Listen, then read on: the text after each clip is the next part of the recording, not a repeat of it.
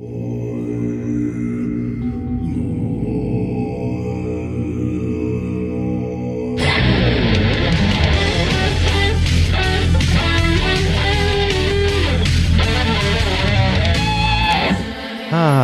bonjour tout le monde. J'espère que vous allez bien à la maison. Bienvenue à De l'enceinte des Ribs. Je suis en compagnie cette semaine. Vous avez sûrement déjà entendu parler de Dame Nature, Mère Nature, mais avez-vous déjà entendu parler du Père Nature? Genre, je vous le présente, c'est l'ensemenceur universel, Alexandre. Bonjour. Oh, rien de moins. Merci, Yann. Salut, Yann. Euh, merci pour cette belle accueil. Toujours euh, chaleureux et bon pour l'ego. Ça fait plaisir, Alexandre. Comment ça va? Euh, ça va bien, ça va fatiguer. Ah. Ça a été une semaine avec moins, moins de sommeil. Ah. Puis je constate que ça, ça affecte euh, quand je déroge d'une certaine routine. là. Oui. Moins de sommeil, euh, je laisse aller euh, une discipline un peu imposée. Puis Est-ce que c'est l'âge? non! non, c'est vraiment que tu te Oui. couchais full temps. Non, ouais, je me couchais plus tard que d'habitude, puis je me, je rends compte que quand je. ah, c'est vrai que c'est peut-être l'âge. Là. Avant, Mm. je me disais comme Ouais. Ah, là, c'est bon, le sommeil, là, c'est c'est pour les autres. Ouais. Mais là, je sens que ça m'affecte. Mais, je comprends, c'est vrai que quand on, on met un- à- de côté une de nos trucs de routine, c'est facile que le reste, il, il déboule dans le même sens. là, Ouais, ex- ouais, ouais. Exactement. Ça m'est Mais déjà arrivé. puis dans, un, dans un autre sens, c'est un peu genre à, à m'auto-flageller dans ce sens-là. Ouais. Puis là, après ça, je me suis dit Alex, tu n'es pas une machine, donc euh, c'est bien correct, euh, c'est temporaire. Tu n'es pas que des 0 et des 1, Alex. Exactement. T'as un cœur, puis t'as besoin de te reposer, c'est correct. Voilà. Ah, Voilà. Puis la, la routine, elle va revenir, elle va se replacer, y a pas de souci. Belle constatation, j'aime ça. Ouais, toi, comment tu vas, Yann? Ben, je vais bien, euh, à part qu'il y a une fusée qui est en train de foncer sur la Lune. Ah, j'ai une fusée. Ouais. Tu sais, SpaceX, Oui! Ben, ils ont lancé une fusée euh, en 2015, la Falcon 9. Puis là, ils ont comme perdu le contrôle de cette fusée-là. Et là, selon tout calcul probable, elle va s'écraser sur la Lune le 5 mars qui s'en vient. Ah, C'est intéressant. c'est quand même sympathique. Puis je t'avoue que je me sens un peu comme cette fusée-là cette semaine. Tu sais pas quand est-ce que tu vas... Quand tu. Non, tu sais quand tu vas crasher, c'est ça que tu veux dire. Non, mais moi aussi, j'ai eu une semaine euh, un peu rocambolesque, un peu comme toi. Puis euh, il y, a- il y a beaucoup de ma routine qui a pris le bord. Et là, ce matin, ce matin même, c'est la journée où est-ce que je me suis dit, OK, ça fait, là, je me remets dedans. Oh, Ouais, je me suis mis en mode machine. t'as repris ton pouvoir, Yann? J'ai repris mon pouvoir. Magnifique. Euh, puis non, oui. sinon, sinon, ça va bien. Euh, écoute, je suis vraiment content parce que notre podcast fonctionne très bien. On a notre première hater. Ah! Je suis super oui, content. ça, c'est le fun. Oui, c'est vraiment la preuve que, que Ah, ça c'est le fonctionne. fun, c'est le fun. C'est euh, ouais, façon de parler, là, Je suis super content. On a eu un, un beau dialogue. Oui, ben j'ai vu ça. Puis, euh, contre mon gré, j'ai un peu participé. C'est pas mon genre tu de... voulais pas, mais... Ouais, c'est, je, je, je re- je rebute les participations euh, moi-même. Ouais. Que les autres le Ouais. font, euh, ça les regarde, puis c'est Ouais. correct. Mais moi, je, je, non, je suis pas à l'aise avec ça. Ah, je t'avoue que dans la vie, si je peux éviter un conflit, euh, ça sera pas long que je vais te l'éviter. Voilà, exact, exact. J'essaie pas d'en créer. Je Non, vais plus défendre les gens que j'aime. Ah, t'es fin. C'est plus ça. Yeah. Mais oui, c'était suite euh, à notre euh, la publication de, de notre skieur fluo. Oui. Euh, donc, c'est ça. Écoute, oui, je me suis peut-être un petit peu attaqué avec humour aux hommes de 50 ans et plus qui sont sportifs et actifs. Donc, je trouvais que c'était une frange de notre communauté qui était capable de se défendre. Et là, euh, on a une dame qui tente de mélanger ça avec du racisme et du sexisme. Ouais, ben c'est un peu là que j'ai, honnêtement, que j'ai intervenu. Ça m'a dérangé. J'ai de un, tu sais, je veux dire, c'est avec humour et légèreté. Puis là, Mhm. le plus personnel, puis ça a enchaîné des réactions. Puis je me suis dit, je vais défendre, défendre mon ami Yann. Ouais. Et en même temps, défendre la liberté d'expression. Ouais, voilà. C'était ça que je trouvais qui était important de dire. euh, que j'ai pas dit encore parce que je, je sentais pas le besoin de, ré- de répondre. En tout cas, je suis en débat de ça. Tout ce que je souhaite, tout ce que je souhaite dans cette histoire, c'est que dans un futur euh, quand même rapproché, les jeunes vont pouvoir rire de mes propres fesses. T'as mangé en toute impunité. oui, j'espère Je le vont rire souhaite. de tes fesses. De, de tout mon cœur. Aujourd- hey, Yann, aujourd'hui, euh, on, a, on a un invité, n'est-ce pas? Absolument, Est-ce Alexandre. que tu nous faisais la présentation? Avec plaisir. Ah, Alors, euh, c'est l'auteur de quelques livres, quelques bouquins, dont six, six trucs pour garder le focus et développer sa concentration. Euh, le livre Le Maître psychédélique qui a été traduit en anglais et en espagnol, si je ne m'abuse, et le reste de mes notes est mystérieusement disparu. Ah, mais ça a ben. été le membre fondateur. de mouvement jovialiste. Voilà. Et aussi, autres. je pense à un autre de tes livres. euh, Attends, je ne dirai pas tout de suite son nom. Mais c'est six trucs pour être plus intelligent. C'est ça. Voilà. toujours six étapes. J'adore ça. Nicolas Lehoux, bonjour. Bonjour à tous et à toutes. Bienvenue. Bonjour Nicolas, c'est un plaisir de t'avoir. Merci. Bienvenue à Val-David, en fait. Toute une surprise, là. Vous m'avez euh, invité ce matin. et, euh, C'est ça. On est comme ça, Mais j'aime spontané. ce, j'aime ce genre de défi. Yes, parle-moi de ça. Ah, Euh, Nicolas a aussi été euh, animateur de, de podcast. On, on dit podcast là ou c'était radio? À cette époque, c'était une émission de radio. Après ça, j'ai eu un vlog. Exact. Là, vraiment, j'ai, j'ai- expérimenté euh, plein de formes de, de- de- d'expression. Clairement, tu es un Ouais. gars de défi. Là, tu sais, comme, Ouais. euh, moi, j'aime ça. J'aime ça, les, les- les gars qui relèvent des défis. C'est quoi le dernier gros défi que tu as relevé, selon toi? Le gros défi, pour moi, c'est, euh, c'est de rester moi-même. Oui. De, Ah. dans dans Ouais. tout ce qui se passe depuis, euh, depuis que je suis un enfant, c'est, de, de rester centré, de ne pas me laisser, euh, de, re- de demeurer sauvage. Tu Euh, dirais que tu es capable de faire ça à combien de pourcents du temps, genre? Ouais. Euh, 100 Je, suis Ah, assez ouais. un champion. Non. euh. Ah ouais, J'ai- 100%. J'en, suis devenu un champion. Ah, J'aime ça, moi, quand on s'autoproclame être un champion dans quelque chose. Je trouve ça très Ah noble, oui. magnifique. Bravo. Bravo, moi, c'est ça que j'ai envie de dire. Ouais. Puis, je. J'ai regardé les titres, j'ai regardé un peu les définitions euh, de tes livres, dont le, maître la psychédé- de la euh, psychédélique. C'est le maître psychédélique. Donc, Le je suis le maître psychédélique. Tout Puis les- simplement. tous les trucs pour être plus intelligent. euh, J'avais une question. Dans ta vie, c'est quoi les moments qui ont été euh, les pivots les moments tournants, transcendants, qui t'ont amené vers ces directions là, pour euh, expér- soit expérimenter ou commencer à écrire, ou là, tu me parlais d'être philosophe aussi avant qu'on commence le- l'enregistrement. Quand est-ce que tu t'es mis à faire de la Ouais. dope? Qu'est-ce qui, qu'est-ce qui a déclenché? Ah, moi, ça sera pas ça que je vais faire. Là, ça sera pas le courant normal des choses. là. Je dirais même à l'âge de 3, Tabarouette. ans, j'avais commencé à parler euh, comme n'importe quel enfant. Et Ouais. puis, euh, soudain, euh, sentant que j'allais être euh, mis prisonnier à l'école, Ouais. J'ai j'ai comme arrêté de parler. J'ai- j'ai- Aujourd'hui, peut-être que j'aurais été euh, étiqueté comme un, un, un autiste. Autiste, ouais. Mais ce n'était Ouais. pas de l'autisme parce que c'est un choix que j'avais fait de ne pas parler. Je parlais à mes parents. Un choix conscient à trois ans? Je pense que oui, je l'ai revécu dans des expériences psychédéliques parce que j'ai cherché à comprendre Ouais. beaucoup et je me suis rendu compte que c'était comme si je voulais pas, euh, si je voulais pas rentrer dans le monde.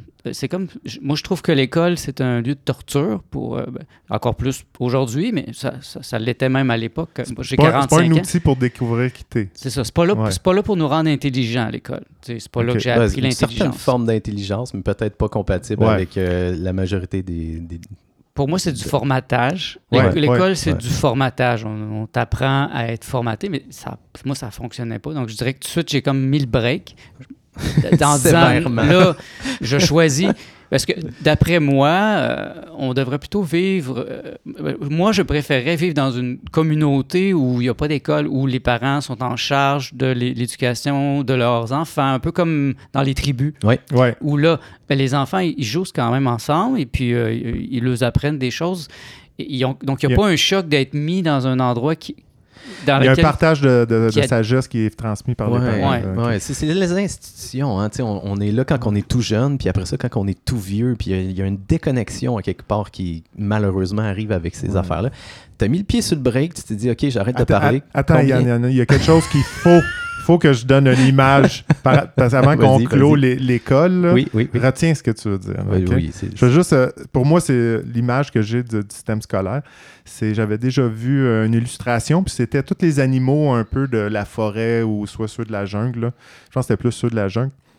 Puis ils étaient tous assis devant le professeur, qui était soit, euh, je pense que c'était. euh, Le professeur, c'est un animal aussi? Oui, c'était tout. euh, c'était peut-être un, un Ouais. éléphant, exemple. Mhm. Puis il y avait un arbre en arrière de lui, puis il disait euh, Aujourd'hui, euh, votre examen, c'est de grimper à l'arbre. Mhm. Mais tu sais, tu as une gazelle, euh, un lion, une girafe, un autre éléphant. C'est pas aussi facile pour tout le monde. Exact. C'est Oui. pas. c'est- euh, faire des examens, c'est pas la tâche, la- euh, l'habileté de tous, c'est d'apprendre les maths, c'est pas l'habileté de tous. Ouais. Je comprends que tu, tu découvres et tout ça, mais ça, ça veut te mettre dans un bloc un Ouais, peu. Là. ouais, on part pas tout égal là-dessus, ça c'est certain. Exact, c'est un peu ça, un peu l'idée. Absolument d'accord, absolument Voilà, d'accord avec ton point. que je voulais. Nicolas, t'as mis le frein, tu t'es dit, OK, je vais arrêter de parler. Combien de temps t'as gardé le pied sur la pédale? Jusqu'à l'âge de, de 12 ans, Wow! ben, je parlais à mes parents, à mes sœurs, mais j'ai arrêté de parler à, à l'école. Par exemple, si le professeur me disait, si je devais faire un exposé oral, je le faisais. J'étais Oh, capable wow. de parler. Si Ok. le professeur me posait une question, je répondais. Mais sinon, si les autres élèves me parlaient, je faisais un oui ou non de, de la La- tête. C'était comme un. C'est comme, non, vous ne me ferez pas parler. Euh, J'étais comme. Je me rends compte maintenant que moi, je suis quelqu'un de très télépathique. C'est ce qui m'a amené aussi dans les psychédéliques. J'ai- un aspect psychique très fort et je pense que c'était trop, trop vite, trop, trop fort Ouais. de rentrer dans le monde comme ça. Puis c'est une manière de me protéger. Tu Que- étais allé à ta vitesse, dans le fond. Puis qu'est-ce qui est, qu'est-ce qui est arrivé à 12 ans? Puis là, tu t'es dit, OK, là, je suis. Qu'est-ce qui a fait que tu étais prêt, dans le fond, à, à parler? je, je- je commençais à comprendre que ça me brimait. Ça Mhm. m'empêchait de faire des choses, euh, ça m'empêchait d'avoir des amis. Puis, mais en même temps, tout le monde me connaissait comme le muet, fait que je parlais. C'était trop difficile, mais j'ai changé d'école quand je suis rentré au, au secondaire. ben, Ouais. j'ai dit là, j'en profite. Ouais. Ça a été. C'est un nouveau départ du Ouais, secondaire. fait oui, Je parlais pas beaucoup au début, mais, mais je parlais. Ouais. Fait que, je me suis réhabitué à parler. Là, j'étais prêt. Et puis pour moi, pour moi euh, le modèle qui, qui me reste, c'est le modèle des, des Grecs anciens. Les Grecs anciens ne commençaient pas l'école officiellement avant l'âge de 12 ans. Ah, OK. Avant ça, ils étaient mis dans un contexte avec un maître, mais ils n'étaient pas obligés. S'ils voulaient aller se baigner, ils pouvaient aller se baigner. Mais le maître était là s'ils voulaient apprendre le français ou ben, le, le grec, je veux dire, ou Ouais, ouais, n'importe quoi. Il y avait quand même un professeur, mais il n'y avait pas d'obligation. À l'âge de 12 ans, quand ils commençaient l'école officiellement, en deux ans, ils apprenaient ce que nous, on apprend euh, au primaire en, deux- en deux ans parce qu'ils étaient matures. Ils Ah. étaient prêts. Ils comprenaient pourquoi ils apprenaient. Ah. Et, je veux dire, Il n'y avait pas de discipline à faire non plus rendu à 12 ans. Là. puis ce qu'ils se rendaient compte, c'est que la, la majorité des jeunes apprenaient à lire, à écrire parce que il y avait, c'était un plaisir, puis ils voyaient les autres. Ils voulaient faire comme les autres. Là, maintenant, c'est parce qu'on dit fais ça, fais ça, fais ça. On te donne ça. des devoirs le soir. C'est, c'est pas le fun. C'est Ben, pas... ça, c'est pour ça que je disais, tu sais, il y a beaucoup euh, de l'enseignement aujourd'hui qui, qui est de la, de la discipline aussi qui est faite par les professeurs là, Ouais, quand même. Là, ouais. Quand tu arrives à l'école, tu as 7 ans, tu as, de l'énergie. Tu vas Peut-être- peut-être pas rester assis pendant 4 heures. Peut-être que dans la Grèce antique, il faisait aussi de la discipline, mais elle était peut-être plus efficace. Ça va être le pétolion. oui, exact. Mais là, là, on parle pas des, des Spartes qui envoyaient les enfants aussi euh, errer dans le bois euh, avec un bâton, euh, puis reviens-moi quand tu vas, avoir, Ouais, ouais. tu vas être un homme. Là, on parle, on parle pas de était, ça. c'était quand même une élite, hein, parce qu'on Ouais, sait ouais, que c'était pas tout le monde qui la ça. majorité des, des, des Grecs étaient des esclaves et des femmes. D'ailleurs, en grec ancien, le mot, je pense que c'est le mot serua, qui veut dire esclave et femme. C'est le même Ah mot. ouais, t'es Oh! Ben oui, ça c'est ça vrai. parle beaucoup d'une civilisation. Ah oui, Tu vois, c'est ça, c'est important de savoir ça. Je- je- quand Ouais. j'ai écouté ton, ton émission de radio, tu en as parlé de ça. ça m'avait marqué, moi. Euh, Ouais. L'importance de, de- de comprendre le grec pour comprendre la provenance des mots, la vraie défi- la, la source un peu. Là. C'est ça, c'est la source de la philosophie, donc de notre pensée. On est occidental, donc pour vraiment comprendre les mots et comprendre à quel point les mots sont dénaturés aujourd'hui, et encore plus maintenant avec maintenant que les gens textent. Euh, Oui. Quand, quand nous on était jeunes, on, on écrivait encore, même à la main. Quand, on, ram- quand on donnait un, un- un devoir à l'école, c'était écrit à la main. Mais maintenant, les textes, c'est- c'est des, c'est même plus ils, ils coupent les mots, ils cassent les mots. Alors, ça, on, il y a une perte de, une perte de sens, une perte de, une perte de sens des mots. Le langage se transforme perpétuellement. hein, puis euh, des fois, on se demande euh, dans quelle direction ça se transforme. Puis on peut, on peut s'inquiéter parfois. On peut s'inquiéter quand On même. peut s'inquiéter. Ah oui. Oui, certainement. Mais tu sais, perdre, tu sais, c'est ça, exactement. Le sens, la valeur, le- la réelle définition, ça a un impact quand Ouais, même. ouais, ouais. Fait que avais 12 ans, tu te mets à, à parler. Là, tu approches de l'adolescence. Est-ce qu'on est déjà près des premiers euh, trips psychédéliques que tu aurais pu vivre? Oui, euh, j'ai commencé à, à vouloir expérimenter très jeune, euh, déjà t- 13, 14, mais ben, j'avais pas d'amis qui faisaient ça, mais je Ouais, faisais de la bande dessinée à ce moment-là, donc mes amis c'était d'autres BDistes, alors on, on prenait pas de drogue, alors mais j'avais commencé, je pense que le premier livre que j'avais trouvé c'était LSD, mon enfant problème de oui, Albert Hoffman, puis ça m'avait, il y avait quelque chose là. Puis j'étais artiste aussi, donc ça, ça, ça, ça me travaillait jusqu'à temps qu'à, je pense c'est à 15 ans que j'ai trouvé enfin du LSD. Mais c'était des petites doses à ce moment-là, donc c'était pas des, c'était une douce expérimentation là, Ouais. que je faisais avec des amis. Euh, souvent, on- c'était dans ma chambre avec un ami. On, on avait sélectionné de la musique, des livres. On s'était fait des lunettes euh, genre 3D. J'avais fait une, on avait acheté des quoi lunettes ça, bleues. des lunettes 3D? C'est bien hot. C'était des lunettes, des lunettes fumées rouges et des lunettes fumées bleues. Fait qu'on avait enlevé un des. des, des- Ah, ok, ok. On les oui, avait oui, comme les- intervertis. les- les- Ok. Puis oui. là, on regardait des, des, des, des livres d'art puis des choses de même. Fait que c'était c'était assez. euh, Ah, ouais, ok. Comme les premières lunettes là, de, quand tu allais voir IMAX ou trucs Ouais. comme Ouais, ça. C'était un, comme un peu le début des raves aussi. euh, OK. À ce moment-là, à Québec, il y avait quelques raves qui commençaient. Donc, on est allé dans des raves. Et puis, c'était pas des grosses expérimentations. J'étais pas prêt non plus euh, d'aller trop loin. Mais en même temps, j'avais pas trouvé euh, vraiment des. Je, je- je concevais pas de faire des, des grosses doses à ce moment-là. Mais je pense que c'est correct parce que, ça. pour vrai, euh, un des gros Ouais. problèmes, je trouve, avec Ouais. le- le- toute la prolifération des psychédéliques puis des drogues comme ça, c'est qu'on, à cet âge-là, on les fait, on les fait vraiment jeunes. Tu sais, au Québec, on a accès à ça à des, des âges très, très jeunes, puis on n'a pas de guide. On n'a personne pour comme nous éduquer, nous Te montrer dire un que peu c'est chemin. trop, là. Ouais, c'est ça, tu sais, comme, Ouais. hey, euh, tu sais, ta dose comme ça, puis tu sais, le bon vieux set, setting, tu sais, t'installer dans un espace qui est convenable, qui tu vas être bien. Ouais. Euh, Il y a comme pas ça, il y a pas une passation de, de ces savoirs-là. Puis ça, j'ai l'impression que c'est en train de, de vraiment émerger de tout côté, tout bord, là, depuis un bout de temps, avec la renaissance psychédélique. Fait que. Fait que t'as été chanceux, en fait, de tomber sur ces doses-là, j'imagine? Je pense euh, que c'est de la sagesse dans mon Ouais. cas. J'ai toujours eu, c'est pour ça que je me, je, je me nomme le maître psychédélique parce que je- il y a comme une, c'est comme le chaman. Je suis comme un, c'est comme si dans une vie parallèle, je suis, je suis un chaman. Donc je- j'ai toujours ce sentiment de, de savoir, de, Quoi faire? de déjà vu.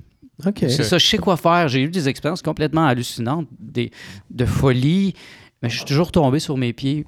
Premièrement, euh, Timothy Leary disait que seules les personnes heureuses et euh, intelligentes devraient faire des, des psychédéliques. Oui, ça, je- honnêtement, je suis très d'accord. Ouais, c'est vrai avoir, que si t'es euh, pas heureux puis tu t'en vas là-dedans, ça peut mal virer. pour avoir. Ouais, exact, mais c'est ça. temps, ça peut te mais- guérir, je sais pas. Non, mais touché. c'est c'est comment que ça se passe ton Je parle de- plus de souvent d'état d'esprit là, pour avoir fait euh, des fois des cérémonies d'ayahuasca. là. Puis j'y allais avec des amis, puis tu sais, il y a quand même quatre sortes d'expériences que tu peux vivre un peu là- là-bas. Là, Je n'irai pas dans les détails, mais tu sais, j'avais des amis qui avaient souvent le- l'expérience qui était la plus difficile. Mais tu sais, c'était c'était troublé. C'était des, des personnes qui étaient quand même assez troublées. Fait que Ouais. ça, ça reflétait ton état, ton état d'esprit, l'expérience que tu vivais. Ouais, là. ouais, Pour ouais, moi, c'est le regard que j'avais là-dessus. Fait que, ça, euh, fait que dans le fond, tu as eu ces, ces brèves euh, expériences-là quand tu étais plus jeune, puis euh, la première grande, là, ça ressemblait à quoi ça? C'est comme une mise en place. Puis là, euh, j'ai terminé l'université euh, et puis je suis venu vraiment, je suis ve- venu vivre à Montréal parce que je faisais de de la bande dessinée euh, de Lévis, Lévis, de ouais, Québec. ouais, ouais, ouais. Et je faisais beaucoup de bande dessinée à ce moment-là. Puis à, à cette époque, à Montréal, il y avait vraiment une plaque euh, tournante de bande dessinée underground. Donc c'était ici que je voulais être. là. Je- Mhm. Et euh, ben, au début, je connaissais pas beaucoup de monde. Donc euh, la seule manière d'avoir euh, des, ch- des psychédéliques, c'était de les acheter dans les parcs. Donc j'étais pas. euh, je me méfiais. À Berry, là. Ouais. Euh, fait que Ouais, c'est- euh, ça a été. Ce qui a déclenché en moi, ça a été le- un livre de Carlos Castaneda, Oui. Mhm. qui est le- L'herbe du diable et la petite Le, fumée. le payotte, là. Ouais, là, là j'ai dit, waouh, je veux, je veux faire une expérience psychédélique. J'avais jamais imaginé que ça pouvait être ça, parce que j'avais juste fait des petites doses, Ouais. puis c'était comme exploration, c'était c'était- c'était cool. Mais là, là, tu passes à un autre niveau quand tu passes au niveau chamanique. Ouais. Là, Les expériences d'ayahuasca que tu as fait, c'est un autre niveau. Là. Quand tu prends la bonne dose, c'est Ouais. psychédélique, dans le vrai sens de psychédélos, ce qui veut dire voir la psyché. Mhm. Et euh, alors là, c'était une quête. Une quête de trouver le, le peyote à ce moment-là, parce que je me dis, je veux essayer ça, mais c'était de- illégal. de- des années 90 à Montréal. euh? Euh, c'était, je dirais, en 2007. OK, quand même. 2007. ok. J'avais, euh, j'avais 27 ans, à peu près. Ça, le payotte, on trouve pas ça à Berry. quand Non. Ça, je pense pas, non. J'ai trouvé au psychonaute, à l'époque, au psychonaute, j'ai trouvé le San Pedro, qui Ah. était légal. Oui. Il, Oui. il était à la Il limite. était légal? Il était légal. Le, le était illégal, mais le San Pedro était dans une zone grise assez pour que le, Ouais. le propriétaire du psychonaute décide de- d'en faire venir puis d'en vendre. On en vendait dans les, euh, dans les home depot comme cactus décoratif. Et du moment qu'on savait pas que c'était une plante hallucinogène, c'était légal de l'avoir. Fallait juste pas le savoir. Ouais, j'imagine que ça a été ça avec toutes les fins, euh, plantes. Là, Ouais, ben c'est ça, présentement pour les, euh, les fleurs d'opium, les poppy seeds. Ah, OK, oui. Donc ça, tu as le droit d'en, faire pousser dans ton jardin comme tu veux, tant que tu n'es pas au courant que, que tu peux euh, le fumer ou faire des, du thé avec. OK, ouais. Wow. Euh, moi, je voulais te demander, par rapport à, à des, tes premières expériences psychédéliques, ça a été quoi ta première vraie leçon que tu as appris de ça? Ouais, c'était-tu le peyote? Mais la première vraie leçon vient avec la, la réponse à ta question aussi, euh, Yann. C'est-à-dire que, alors là, c'était la quête de- d'atteindre cet état vraiment psychédélique. Euh, donc, une dose assez forte. Et j'ai trouvé euh, le San Pedro. Ça m'a pris deux, trois fois, quatre fois avant d'atteindre vraiment. À ce moment-là, j'ai commencé avec euh, 10 grammes, c'était pas assez. Après ça, 20 grammes, c'était pas assez. T'as juste doublé, tout simplement. Puis après ça, 30, c'était pas assez. Ben Non, il y avait, tu sais, c'est un, un- un pas à la fois. J'aime Ok. j'aime ça comme approche. Ben, j'avais- enjambé, que je trouve. Doublé, j'avoue, mais... Ben, à ce moment-là, j'avais lu presque tous les livres de, de Ok, fait Terence McKenna. J'avais, pas Terence McKenna, pas à ce moment-là, mais euh, euh, Timothy Leary. Timothy Leary, j'avais, je, je le connaissais, j'avais Ouais. tout lu ses livres, euh, j'avais, j'avais lu beaucoup Ouais. aussi. Donc, tout ce qui me manquait, c'était la substance. Donc, là, j'ai, j'ai acheté 40 grammes de San Pedro. J'ai dit, c'est la dernière fois. Si ça marche pas, Ouais. c'est pas, c'est pas ma substance. Ouais. Et là, je, vraiment, ça l'a, ça l'a fonctionné. Et dans, dans, le livre, dans un des livres de Timothy Leary, en, en- je pense que c'est The Psychedelic Experience, il disait si tu vois la lumière blanche, saute dedans. tout simplement. Fait je prends 40 grammes, puis là, là c'était, j'ai, atteint, euh, c'était assez fort. Et soudain, j'ai vu un soleil. Et dans le soleil, il y avait Timothy Leary qui me faisait un sourire. Et je me suis rappelé cette phrase. Et là, je suis entré dans la lumière et je suis entré en extase. Wow. C'était, OK, là, j'avais même pas imaginé que c'était possible. Ou Ouais. si je l'avais imaginé, c'était intellectuel. Ouais. Alors que là, je, je suis entré dans un. L'extase, c'est la jouissance spirituelle. C'est vraiment. Ça a été ma première expérience lumineuse où, où j'ai. J'ai, ça a été mon éveil spirituel. Et com- combien de temps ce- ce- cette jouissance-là, euh, selon, tu sais, je sais que le temps peut être un peu warpé là, dans ces états-là. C'est ça, c'est que tu rentres, j'ai rentré dans une genre d'éternité. Après ça, je peux voir que, OK, ça fait, euh, ça Quand faisait six heures que j'étais couché sur- dans mon lit. Oui. Mais euh, entrer dans cet état-là, c'est un état d'éternité, donc il n'y a plus de temps, puisque il n'y a plus de- d'intérieur, d'extérieur, il n'y a que la lumière, la jouissance, la- Ouais. le, le bonheur, la joie. Et puis ça, ça m'a vraiment... Parce que jusqu'à ce moment-là, j'étais... euh, j'étais pas, à- pas, à- c'est pas athée, là, c'est c'est, euh, agnostique. C'est-à-dire oui, que oui, oui. j'ai jamais nié la spiritualité, mais je dis, moi, je jamais sais pas. Fait que je, Ouais. je- pour l'instant, je, je ne me prononce pas. T'étais la Suisse de la spiritualité, là. J'étais quoi? La Suisse, Suisse ok. de la spiritualité.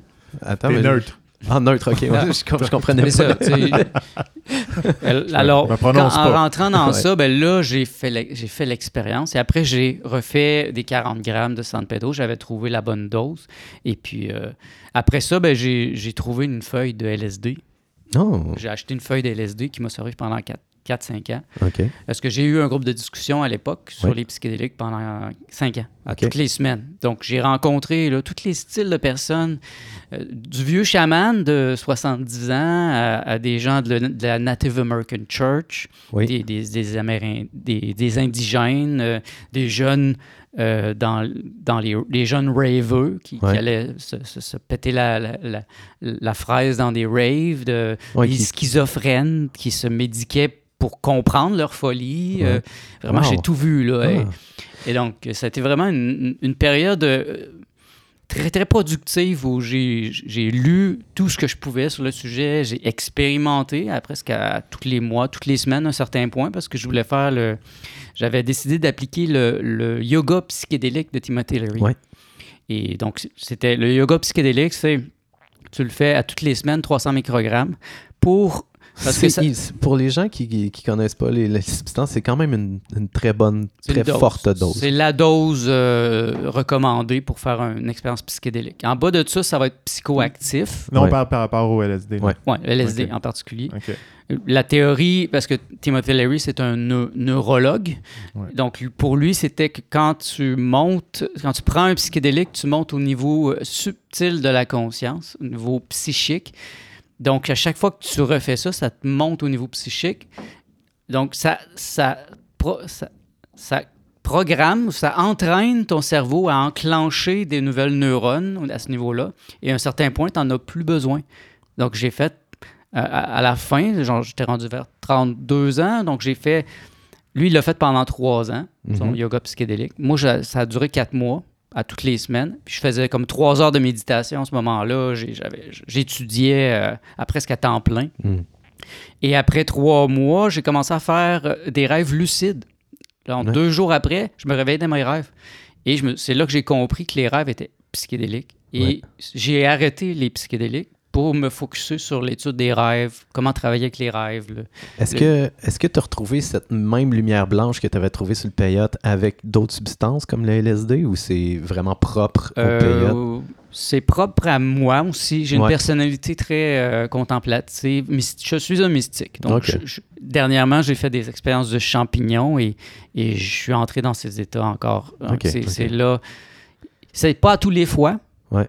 Mais euh, ces temps-ci, euh, c'est arrivé très souvent là, que je suis On entré dans cet état. On ressort avec quoi après quatre mois de, de LSD toutes les semaines? Qu- Qu'est-ce qui. Ben, je suis même curieux par rapport à, la lumière blanche. euh, tu t'embarques dedans.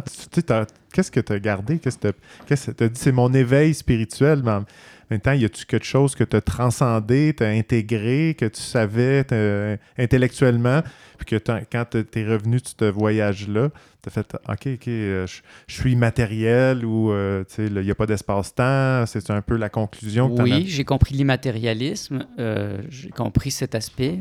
Euh, j'ai compris que j'avais lu aussi le livre des morts tibétains et euh, The Psychedelic Experience, c'est le livre des morts tibétains traduit en psychédélique par Mhm. Timothy Leary.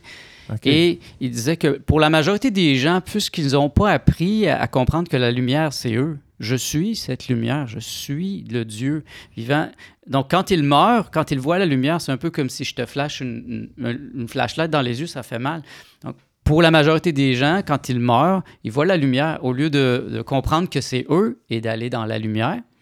Et ils ont peur et ils reviennent. Et c'est le principe de la réincarnation, ok, ouais, de la ouais, rue ouais. de la Samsara. Et donc, de voir la lumière blanche, c'est de t'habituer à ce que tu es vraiment. Donc, le jour où tu vas mourir, tu vas entrer dans cette lumière qui est plus toi-même que toi-même. Parce C'est que ça, tu pas paradis. habitué. Ah. Et d'ailleurs, le LSD est utilisé dans la psychothérapie de fin de vie hein, à certains Ouais. endroits aux États-Unis. Ouais. Ça aide les gens mourants à entrer doucement dans la, Ben, dans la mort. c'est que tu euh, c'est que tu apprends à voir un autre angle complètement sur la vie avant de t'en aller. Il y a quand même quelque chose de beau là-dedans, je trouve, de vivre cette expérience-là au moins une fois avant de partir, tu sais. Puis de vraiment comme prendre le temps de respirer puis d'être en paix avec le fait que tu t'en vas, tu. Parce que j'ai l'impression qu'on on embarque tellement dans un mode où est-ce qu'on devient très neutre, tu très cyclique. On, fait, on a notre job, on s'occupe de notre famille, on fait ci, on fait ça. Puis on tombe vraiment dans un mode automatique. Puis justement, je trouve que ce que ça permet, les psychédéliques, autre que rentrer dans une lumière pure, c'est, aussi de, de- de- d'avoir un pas de recul, puis de pouvoir s'arrêter deux secondes, prendre un souffle, puis vraiment apprécier et regarder la beauté autour de nous. Puis moi, je trouve que de pouvoir offrir ça à des personnes qui sont en fin de vie, c'est Mhm. comme un... C'est miraculeux, là, je veux dire. Si ça peut devenir légal au Canada, ça, ça serait fantastique. Là. Revenir à l'essence de la vie, là. Ouais, Quand ouais, même, ce qui est important. Ce qui est important, là, Ouais, de décrocher du pilote automatique, c'est bien, euh, bien imagé. Il y a plein de chemins pour se rendre là, mais euh, comme, comme on le dit parfois, euh, les- la drogue, c'est certaines substances, c'est comme l'autoroute pour te rendre là. C'est comme. Oui, c'est ça. C'est comme un raccourci. Là, Ouais, c'est ça. mais je trouve que c'est Mais c'est important. pas pour tout le monde non plus. Non, non, mais c'est ça. Faut pas dire que c'est. euh, D'ailleurs, tu as dit le mot important, drogue, c'est-à-dire que ça, Oui. c'est dû à, à la CIA dans les années 60. Ouais. Ils, ont, ils ont mélangé les gens euh, en, en faisant croire que les psychédéliques étaient aussi dangereux que, Que que du le crack. Ouais, exact. Alors que tu vas en Amérique latine, où ils appellent ça médecine. Ouais. La Ouais. médecine. Et- et- mais les gens font, font difficilement maintenant la part des choses. J'ai des gens qui ont des préjugés qui venaient de me voir et disent Ah, moi, je suis contre ça, mais tu est-ce que tu l'as déjà essayé? Non. Pour eux autres, c'est la même chose. Pourtant, ils vont prendre des antidépresseurs, des choses qui. Ils vont fumer la cigarette, l'alcool, mais pour moi qui ai étudié ça, c'est, je veux dire, une smart drug, c'est Mhm. Premièrement, les psychédéliques, c'est, pas un poison. Ça, ça, ça sort de ton corps. Ça reste pas dans ton corps. Donc, c'est pas, un tox- c'est pas toxique. Le seul danger, c'est si tu as une craque dans ton œuf cosmique, là, si ça va pas bien. J'aime ça, l'expression. J'en ai, rencontré des gens qui étaient un petit des- peu craqués, puis ça a fait craquer l'œuf. au Nicolas. Ouais, ouais, avec. Ta, ta permission, j'aimerais bien réutiliser cette expression-là. C'est un œuf un peu craqué, cette Ouais, personne. ton œuf cosmique est craqué. Pour moi, ça, C'est il- quand même poétique. Ouais. c'est bon. J'adore ça. Fait que, euh, OK, donc là, euh, on là, tu- là, après ça, après le LSD, on tombe dans les champignons, si je me Après ça, j'ai eu, un, j'ai eu un, un arrêt. Ouais. Mon, ça, ça me disait, là, c'est Un le temps- d'arrêter. un arrêt de travail. Parce que je trouve qu'il y a une intelligence dans les psychédéliques, c'est que si tu vas trop loin ou que tu devrais pas en faire, il va te le dire. Mhm. Ils vont te dire, là, c'est assez. Mhm. Arrête. C'est ça, ils vont te donner un trip euh, qui, qui va te faire réfléchir. Il n'y a pas de dépendance dans le sens. S'il y a une dépendance, c'est parce que tu aurais une dépendance. T'es, t'es une personnalité de type euh, la dépendance plus. C'est ça. Moi, je suis pas Ouais. dépendant de rien. Je Ouais. suis un homme libre. Ce message-là, il t'est apparu comment? Tu sais, comme là, arrête. Ouais. Ah, c'était pas. moi, à cette époque-là, si on revient, Ouais. j'avais 33 ans. euh, j'ai, je commençais à faire deux, des deux au moins rêves lucides par semaine, une journée ou deux après. Et c'est tellement intéressant. Ouais. Je me réveillais, puis j'ai commencé à étudier les rêves et c'est là que j'ai compris que euh, c'était très important euh, d'être capable de... La drogue, ou plutôt le psychédélique, ou toutes les drogues peuvent devenir une béquille. Oui. absolument. Et puis, moi, je, suis libre, donc je me suis dit, OK, je vais, je vais aller explorer parce que j'avais lu aussi le- une, une des élèves de. de Terence- euh, euh, je n'en ai parlé tantôt. Timothy Leary. celui qui a écrit L'herbe du diable. Et, euh, Ah. Castaneda. il, y a, il y a une de ses élèves qui s'appelle Florinda Donner. OK. Et dans son livre, elle explique comment elle, elle a travaillé pour s'éveiller au chamanisme, à, à la sorcellerie. Et elle travaillait, elle, avec les sorcières. Et les sorcières, eux autres, ils travaillent avec le rêve. Ouais. Donc, Florinda Donner est arrivée au même résultat que, que Carlos. Carlos Castaneda, mais sans les psychédéliques. Au Ah. niveau de la- du travail avec les rêves. Hmm. Et d'ailleurs, Terence. McKenna disait aussi que les rêves et les psychédéliques sont c'est des cousins. OK. Oui, ça- j'avoue que ça joue les deux, ça joue quand même dans, dans, con- dans l'inconscient. Pour les gens qui connaissent pas les, les rêves lucides, est-ce que tu peux nous expliquer un peu euh, qu'est-ce qu'un rêve lucide? C'est quand, quand tu te réveilles dans ton rêve, tu es conscient que tu rêves. Ouais. Donc, tu peux avoir un certain niveau de... Tu peux faire euh, Contrôle? quelque chose de contrôle. Tu, sais, tu peux voler dans un rêve où tu peux te réveiller puis te dire « Ah, là, je vais voler. » Puisque c'est un rêve.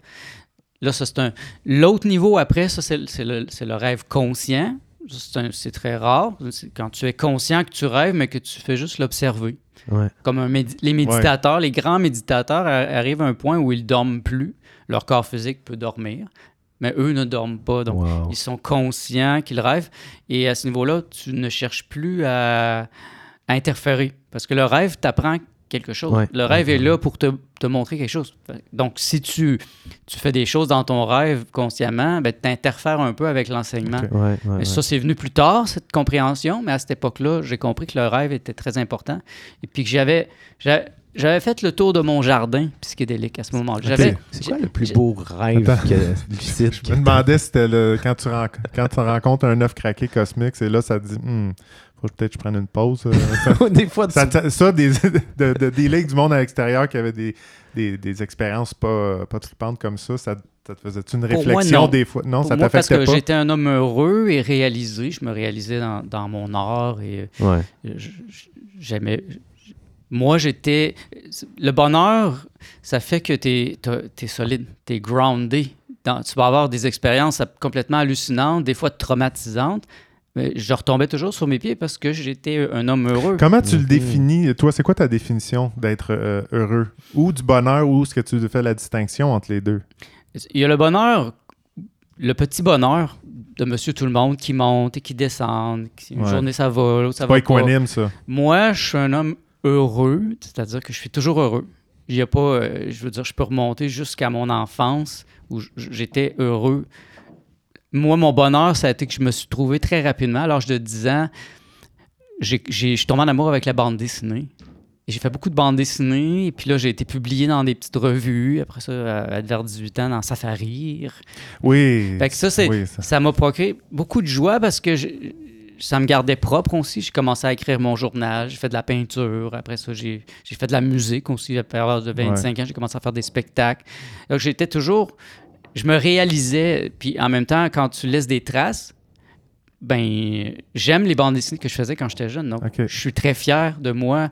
Donc, ça, ça crée comme un loop. Et puis, ben, j'ai. j'ai- je suis arrivé à un point où j'ai compris que le bonheur que j'ai ressemble beaucoup plus à l'illumination, à l'éveil. C'est-à-dire que je suis un homme heureux. Je suis Tout libre. simplement. Je me suis libéré de, des contraintes. Je, je choisis de vivre dans le monde ici, mais je pourrais partir et je serais satisfait. Euh, Genre, j'aurais pas besoin de revenir si, je- si, je, si je mourais maintenant. là. Ouais, ouais, tu serais satisfait. Je serais un homme que j'ai réalisé ce que j'avais à faire. Tout ce que je vais faire jusqu'à temps que je meure dans cette vie, c'est un supplément. Donc, ça me, ça me procure encore plus de joie. Et Tu as des petits plus à tous les jours, dans le fond. oui, comme, ma euh, vie est belle. Chaque, chaque jour qui passe, c'est comme, ah bon, comme un autre qui. Une autre un bonne journée euh, pour euh, Nicolas. Sinon, ben, regarde, ce qui m'amène à te parler Oh! de. euh, non, mais c'est intéressant, tu sais. euh, fait que là, il y a la partie écrivain et tout ça. Euh, on parle d'être heureux, fait que ça m'amène tout le temps euh, vers le. le- ça m'amène euh, vers le jovialisme.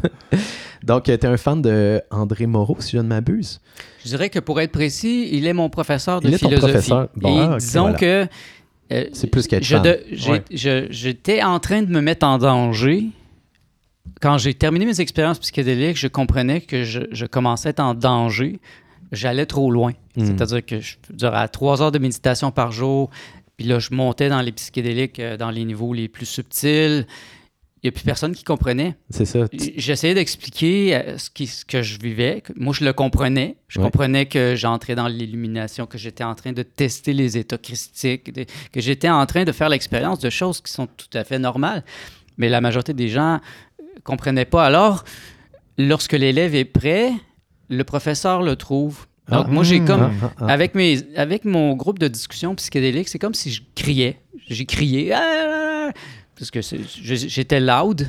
Est-ce que tu dirais, Nicolas, que tu t'isolais dans, dans, en fait, d'un monde que tu veux connecter avec? Non, moi, c'était que je cherchais vraiment à... con- J'avais des questions Mhm.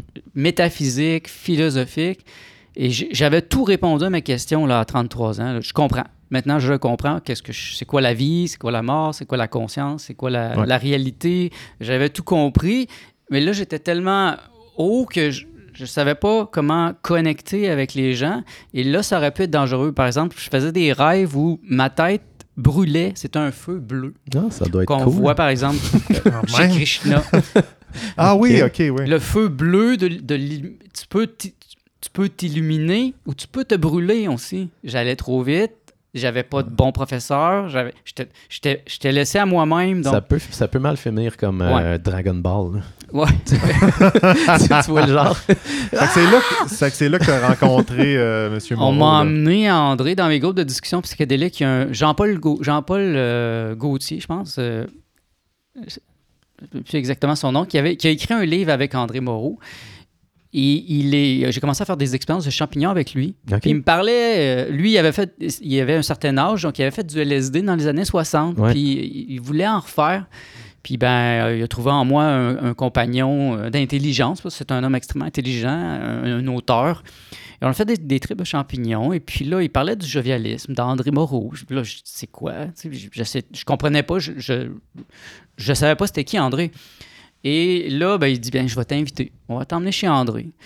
Puis euh, c'est drôle parce que la journée d'avant, j'ai fait un rêve avec André que j'avais jamais rencontré et André écrivait mon nom dans son petit calepin. Hein? Et quand je suis arrivé, Avant, de- avant de te rencontrer sans, sans te je- fait que j'ai rencontré psychiquement André. Arrête, puis là, quand t'es arrivé chez eux, Quand tu j'étais vois arrivé pas que chez son eux, nom était sur un calepin. Ben là, il y avait un petit calepin où il Tu marquait les noms. Puis je, je l'avais. Ouais, Ah oui, ben, c'est là que ça devient. euh, c'est un professeur. André, c'est pas un humoriste. André Moreau, c'est un génie de la philosophie. Et il- lui, il aime s'appeler un, un Christ euh, philosophe. Tout simplement. ça. Hey, mais juste pour donner un petit feel au monde qui écoute le podcast, j'ai juste gardé un petit bout d'entrevue, puis je ne vais pas la mettre au complet, mais c'est parce que c'est c'est un sapré personnage. Moi, je le connaissais pas. Puis euh, là, c'est sûr qu'il ne faudrait pas le réduire à ce que je vais faire jouer là, parce qu'il a l'air d'avoir écrit des tonnes, puis il était, il était dans plein d'entrevues, mais ce petit bout-là, moi, il m'a fait bien rire. J'ai écouté ça tantôt, puis euh, je, je vous le fais écouter rapidement.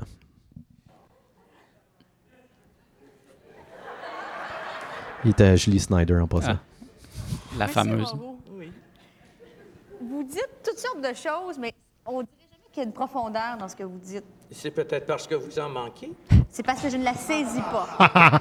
Le semblable est connu par le semblable. D'accord. Vous savez, on projette beaucoup vous, de vous choses dites- sur les autres. Mais vous, vous dites que vous voulez vous rendre inutile, que vous, vous essayez d'être un homme inutile. Je pense que lorsqu'on est utile, on sert à quelque chose. Quand on sert à quelque chose, on est un serviteur. Et quand on est un serviteur, on n'occupe pas la première place. Dans ma vie, je veux occuper la première place. Donc, vous voulez être inutile. Je pratique mon inutilité. Ce n'est pas facile. On se fait constamment récupérer. J'essaie de vous dire ce soir le plus grand nombre de choses inutiles possibles. Ça doit être pour ça que je comprends pas. Ça doit être ça. Wow, wow, ça, j'adore ça. Bon, euh, ça dégringole un peu plus tard, là, ce qui parle de, de, de- de ne pas mettre de condom.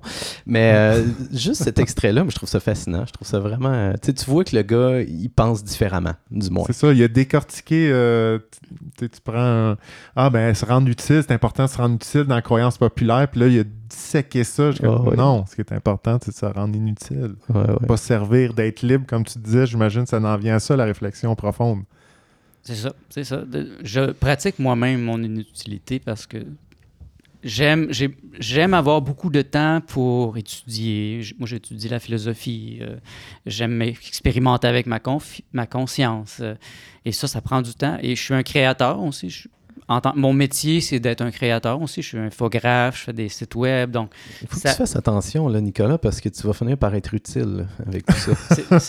c'est- toujours un danger. Et- Le partage du savoir, ça devient utile. là. Mais tu vois, moi, avant même de rencontrer André, j'avais déjà compris ça. Donc, quand j'ai fini l'université, moi, j'avais un baccalauréat en administration des affaires. Quand je suis venu à Montréal, je me suis mis sur l'aide sociale. Mm. Parce que mes amis BDistes étaient tous sur l'aide sociale pour pouvoir faire de la bande dessinée. Donc, j'ai encore mis le break, encore comme j'ai fait à trois ans. C'est J'ai comme dit un- non, merci. Un conseil des Ok. arts euh, en dessous de la table, dans le fond. Désolé. Ouais. Euh, Nicolas, je suis curieux parce que tu sais, tu, euh, tu sembles être euh, près de Bouddha en même temps là, dans ton cheminement personnel.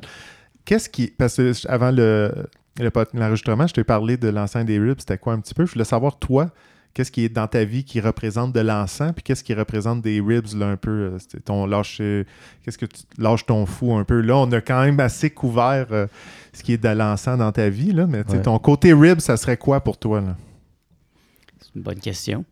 La BD, ça pourrait l'être. Ouais, c'est ça, je Moi, pensais. juste de même, je suis comme. C'était ça mon, mon point. Tu as parlé de Safari que t'avais inspiré un peu d'une certaine façon. Est-ce que c'est- Je dirais que ce serait ma relation avec ma compagne. Tu sais, les, les femmes Ouais. ont cette, cette, cette, cette propension à nous amener en, en dehors du rationnel, de, dans les émotions, dans- les euh, ribs. aller à la Ouais. campagne. Aller fa- Moi, je, je- je pourrais passer tout mon temps à étudier. Je, suis- je suis vraiment obsédé par l'étude, la, la- la- tout ce qui est mystique. Elle me, me, me ramène dans le monde. Elle a, elle a cette- ce don aussi de, de se faire des amis plus facilement que moi. Donc, elle ramène la nature humaine dans ma vie. Ah. Euh, Je dirais que les femmes sont très importantes dans ma vie pour ça. OK. OK. Est-ce C'est que c'est tu, très beau, euh, ça. Tu dis les femmes, est-ce que tu es polyamoureux? Polyamour, on pourrait dire, mais c'est pas assez précis. Moi, c'est puisque je suis un jovialiste, c'est beaucoup plus complexe. C'est un partnership amoureux ouvert avec option et intensité variable. Wow! Ça me fait penser à, à un, un, euh, un latte décaféiné avec lait d'avoine, avec sucre bio. Ouais. tu sais ce que tu veux. Parce que ma En philosophie, fait, elle a dit avec option d'achat. mais- je peux l'expliquer après. Oui, Euh, vas-y. c'est non pas être euh, non pas aimer pour être heureux, mais être heureux pour pouvoir aimer. Ça, je, ouais, non, moi, je suis tout Donc, à les polyamoureux focusent beaucoup sur l'amour. Ouais. Moi, j'ai eu des groupes de, discus- de discussion avec des polyamoureux parce qu'à une certaine époque, c'est tout ce que j'avais trouvé comme définition. Parce qu'avant, je pensais que j'étais bigame. J'ai toujours voulu avoir plusieurs compagnes. Et donc, Bigame, je suis pas sûr, c'est quoi? Ouais. Ben, bigame, c'est comme marié avec deux femmes. Ah, OK, OK, OK. ok. On est... Après ça, je, je- je pensais que j'étais polygame. Ouais. Parce que j'avais pas d'autres mots pour le décrire dans polygame. Mais le mariage, moi, je crois pas à l'Église et je crois pas à l'État. Donc, je peux pas me marier. Ouais. Donc, ça pouvait pas fonctionner. Et souvent, dans les, les sociétés polygames, c'est-à-dire que ça va être l'homme qui va posséder littéralement trois femmes, comme dans les sociétés africaines. Mais la femme, elle n'a pas le droit de, de se marier, elle. Donc, c'est Ah. plus une possession. OK. Ouais. Alors là, quand j'ai ren- j'ai rencontré le terme polyamorie, en anglais, ils vont dire polyamory, le polyamour, ah, ben là, déjà, ça résonnait plus. Mais euh, j'avais tendance à faire fâcher les polyamoureux parce que moi, je veux dire, le bonheur, l'amour. euh, ce que je veux dire, c'est que beaucoup de polyamoureux que j'ai rencontrés étaient des malades d'amour. C'était des gens qui avaient besoin d'être aimés. Qui transféraient leur amour d'un main de l'autre pour, euh, pour des, ma- des malades d'amour, alors qu'ils n'étaient pas heureux eux-mêmes, ils n'étaient Mhm. pas euh, souverains. C'est ça que je veux dire. Le bonheur Ouais. me rend souverain, donc j'ai pas besoin de ma compagne. Ben, Elle je- est un Ouais, mais c'est- supplément. c'est Exact. ça, je pense c'est que ça, c'est un ouais. classique là, tu Ouais. sais, de, de, De développement personnel, Trouver là. soi-même en Ouais. premier, trou- tu sais, trouver le bonheur soi-même pour après ça être avec quelqu'un. Ouais. tu sais, Sinon, tu de- il y a une espèce de grande dépendance qui peut s'installer, qui Ça peut m'a devenir malsaine. je sais pas pour toi Yann, mais ça m'a pris quand même du temps à, à catcher ça. Je ne dis pas que je l'applique euh, euh, à 100%, mais je, Mhm. je- je sais que j'ai des conditionnements tu sais, de, de monogamie, euh, euh, l'exemple de mes parents qui sont encore ensemble, des trucs comme ça, mais de pas attendre l'autre qui va venir compléter ma moitié d'être qui est vide en attendant, puis c'est ça, ça a pris du temps à comprendre que il fallait que moi je sois bien pour euh, que l'autre, ce soit un, comme un agrément dans ma vie. euh. C'est drôle parce que, tu je, pense que c'est pour ça qu'on est des aussi bons amis. On est, des fois, on est tellement le contraire sur des affaires. Comme moi, ça a pris vraiment du temps, en fait, avant que j'aie une certaine confiance de m'ouvrir complètement à quelqu'un d'autre puis de l'inviter dans ma vie parce que j'étais bien dans mes affaires, tu sais. Puis Ouais. c'est l'inverse. Comme, Ouais, non, non, c'est non. ça, exact. Comme ce show-là, c'est moi qui le fais, puis il n'y a personne qui va venir comme... Ah ouais, moi, dans ma vingtaine, c'est comme ah, Ouais. ben, quand je vais être en amour, là, je vais être euh, crissement heureux, ça va être cool. Ah, c'est ça. Mais c'est c'est un peu ça, tu, tu parles le monde que. C'est le danger de, par exemple, dire ma, Ouais. dou- ma, ma douce moitié. C'est ça, exact, c'est ça, je veux T'es dire. juste une moitié toi-même? Ouais, Donc, moi, je suis, euh, je suis complet Ouais. et j'ai un supplément, ou je peux avoir plusieurs suppléments. Ouais. Et, et- et le partnership amoureux ouvert avec option et, et intensité variable, ça fait que si j'ai plusieurs compagnes, ils sont pas tous sur le même pied. C'est un peu comme une pyramide. C'est-à-dire, OK. je, Ouais. je vais avoir ma reine, qui est la, la plus importante, et, et avec diverses intensités. Je peux avoir une femme qui, elle, euh, va avoir euh, 50 ans, puis elle veut un homme une fois par mois. Elle veut me voir une fois par mois. Alors que je peux en avoir une qui voudrait vraiment euh, vivre dans l'appartement à côté de chez moi, qui voudrait me voir trois fois par semaine. Martha, elle, ma compagne, présentement, ben, elle veut vivre avec moi. Donc, on vit ensemble. On se voit 24 heures sur 24. Donc, il y a des intensités. Il y a des femmes qui n'ont pas besoin d'un homme tout le temps. Puis, il faut respecter ça. Pourquoi se priver d'une telle femme en s'imposant, en voulant toujours être avec elle, si elle, elle, elle a simplement besoin d'un homme une fois par semaine ou une fois par mois. Donc, c'est de, de trouver les bonnes personnes aussi, que, que ma compagne puisse avoir des compagnons, que ses compagnons puissent être mes amis. Donc, Ouais. c'est comme une nouvelle famille. On appelle ça la famille bachique. OK. C'est- une famille basée sur des valeurs différentes. La famille d'élection. Aujourd'hui, on est dans les ouais, familles ouais. biologiques et vous voyez ce qui se passe présentement. Ça craque de partout parce que on se ressemble pas vraiment. On, on- parce que c'est ma soeur, mais ma soeur, elle pense pas du tout comme moi. Ouais, puis on est aussi vraiment, euh, on a des constellations un petit peu plus éclatées, avec tous les nouveaux moyens de transport, on n'habite plus vraiment proche, puis avec toute la technologie, on a accès à de l'information différente, fait que c'est certain que c'est Ouais. plus difficile de rester en contact euh, à- avec notre famille. Puis je pense qu'en anglais, il y a un super beau terme pour ça aussi, la chosen family. Ouais. Tu sais, nos amis, les gens qu'on choisit de, de, de, de partager parce qu'on a les mêmes valeurs. Fait que euh, l'idéal, c'est quand on est capable de s'entendre avec tout le monde. Euh, c'est intéressant, c'est vraiment intéressant comme La, façon. la famille Bachic, ça, je- c'est intéressant de- tu- que tu peux dans- décrire ça. euh, ben là, on en comprend ce qu'il y en Ça est. là, ramène mais- à- au grec aussi avec une conception euh, comme Bacchus, là, le, le vin, l'idée de- d'être dans de la fête aussi, de, de la célébration. hein. Je pense que le Bacchus était le, le- le dieu du vin. Et puis, tu avais cette, euh, cette idée de, de la liberté aussi.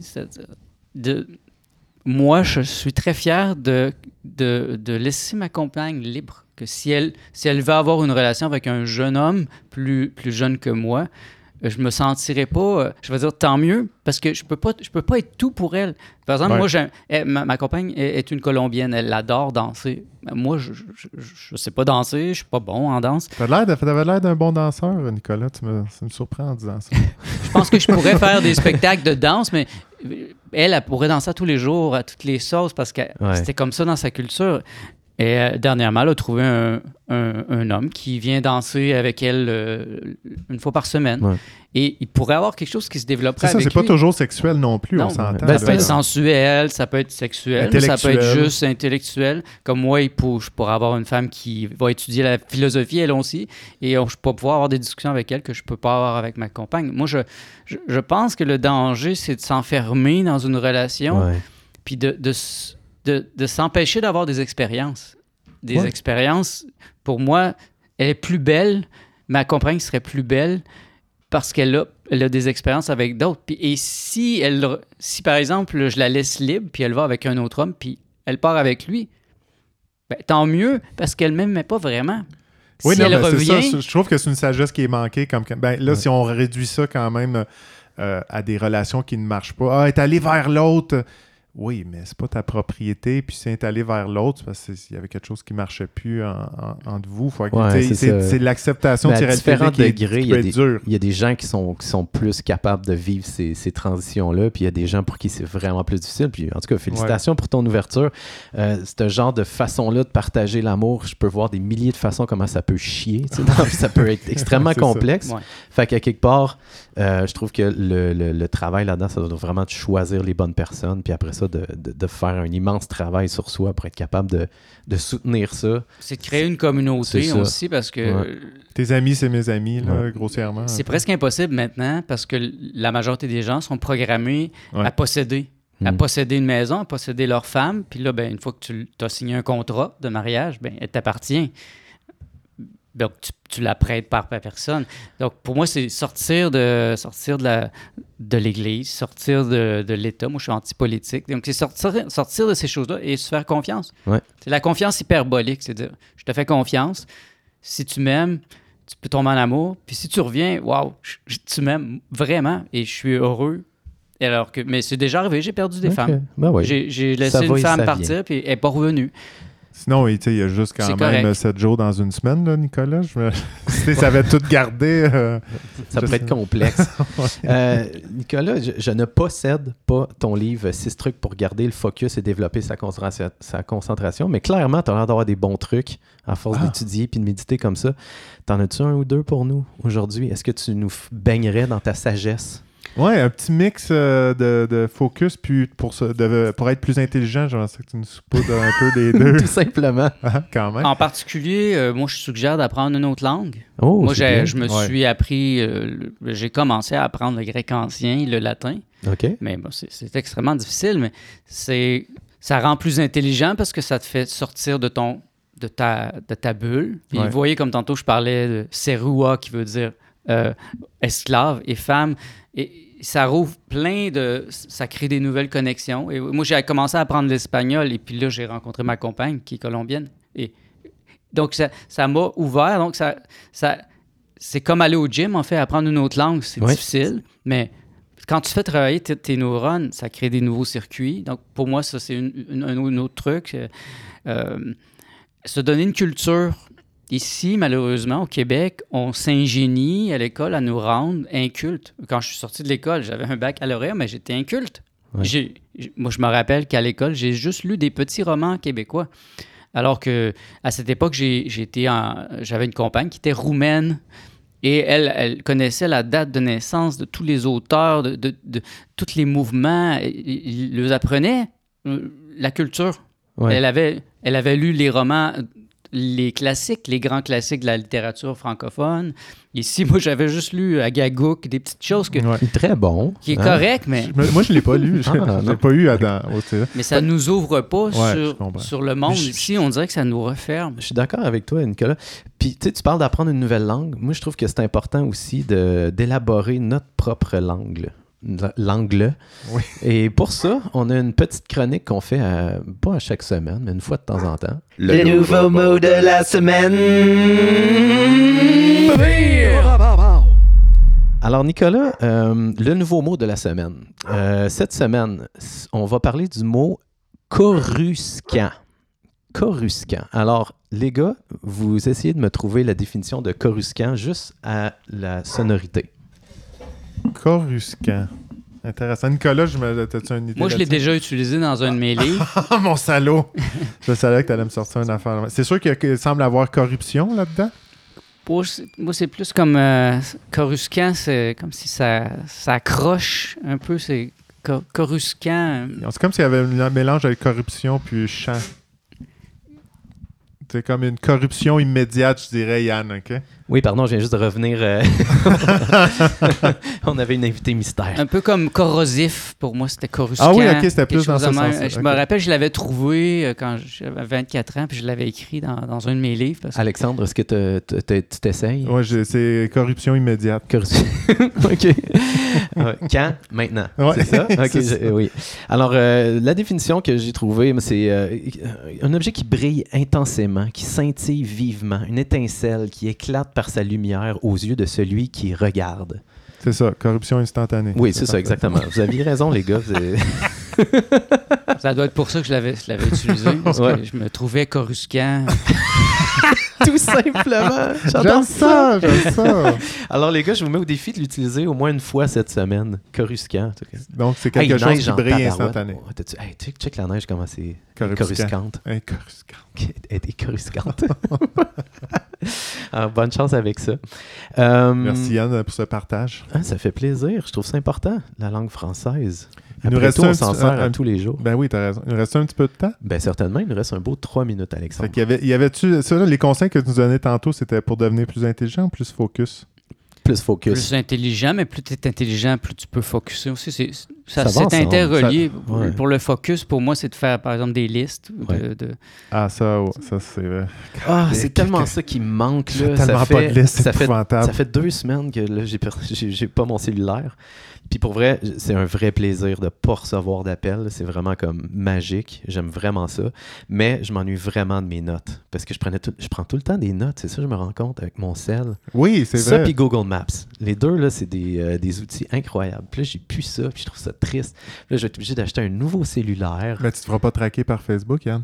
Ah non, c'est vrai, t'as raison. Ils ont enlevé ça maintenant. Oui, je vais me faire traquer par le Apple choix. à la place. Non, tu as le choix. C'est pas juste... ah, euh, tu peux tout enlever. Ouais, Ah, c'est dommage cool. il me semble. Par tu peux contre, acheter un euh, petit sac. Il y a des petits sacs anti-Wi-Fi là, maintenant que tu peux, tu peux mettre ton téléphone dedans puis tu deviens invisible. ouais, je pense qu'ils sont très bons aussi pour Oh, mettre nos ok, botches quand même. pour dans les poches pour pas que ça sente. Là. ah oui, c'est les mêmes sacs? c'est ça. Euh, ben, par contre, là, c'est ça. Là, j'aurais pas le choix. T'achètes un nouveau téléphone. Ils sont obligés d'être 5G à cette heure.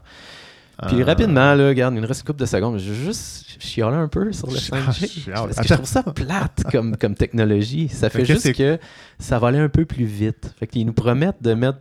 Dix- ça, va aller 10 fois plus vite à peu près en moyenne. L'humain se réhabitue facilement parce que toutes les choses changements, je ne me suis pas rendu compte. Exact. Puis, mais là, on s'en rend encore moins compte parce que la technologie n'est pas assez développée pour les cellulaires qu'on nous vend. Fait que c'est Ah, pas c'est- encore c'est 10 ça. fois plus vite présentement. Puis le problème, c'est que ça prend genre 10 fois plus de tours. Fait qu'ils vont, ils vont tous construire Ah, come plein on. de nouvelles tours. Puis je trouve que ça coûte déjà tellement assez cher. Puis on paye parce que, tu sais, le Canada. Pollution visuelle, c'est important quand même. Mais c'est des petites tours, Alex. Ah, les ok, 5G c'est sont plus petites. L'idéal, là, ça serait les cellulaires .G. C'est un vibrateur cellulaire. La nouvelle génération. oui. Ah, ça s'en vient bientôt, je pense. Ouais, ouais, ouais, voilà. Hey, Nicolas, Ouais. Ça a été vraiment euh, très intéressant. Merci. On merci, a voyagé avec toi. euh, J'ai eu Ah ouais, l'impression d'être ça dans, a de passé- baigner euh, Ça a dans. passé vite. J'ai baigné dans une Ouais. lumière blanche pendant Exact. une J'ai heure. sauté. En tout cas, je sais qu'il faut que je saute dedans. Ouais, voilà. Ça, c'est le message que je C'est quelque chose qu'on ressort de ça. Ça- même dans les rêves. Ça m'est arrivé dans les rêves de voir de la lumière, puis je, me- je me suis rappelé de sauter dedans, puis ça fonctionne. OK. aussi. Ah ouais. Ah, ça, c'est bon. Tu vois un petit morceau de lumière dans un Quand tu as un voyage rêve lucide, Pas nécessairement. C'est juste de, de, te- de te, de programmer, puis que, que le jour que tu, tu vas voir la lumière dans ton rêve, même si c'est une, dans une flaque d'eau, saute dedans. Ben, prochaine fois que je vais avoir une lumière coruscante, je vous garantis que je vais sauter dedans, les gars. Là-dessus, merci encore une fois. Merci, Alex. Merci, Yann. Bonne semaine, tout le monde. Bonne soirée. On Bonne se voit soirée la à tous. semaine prochaine. Au revoir.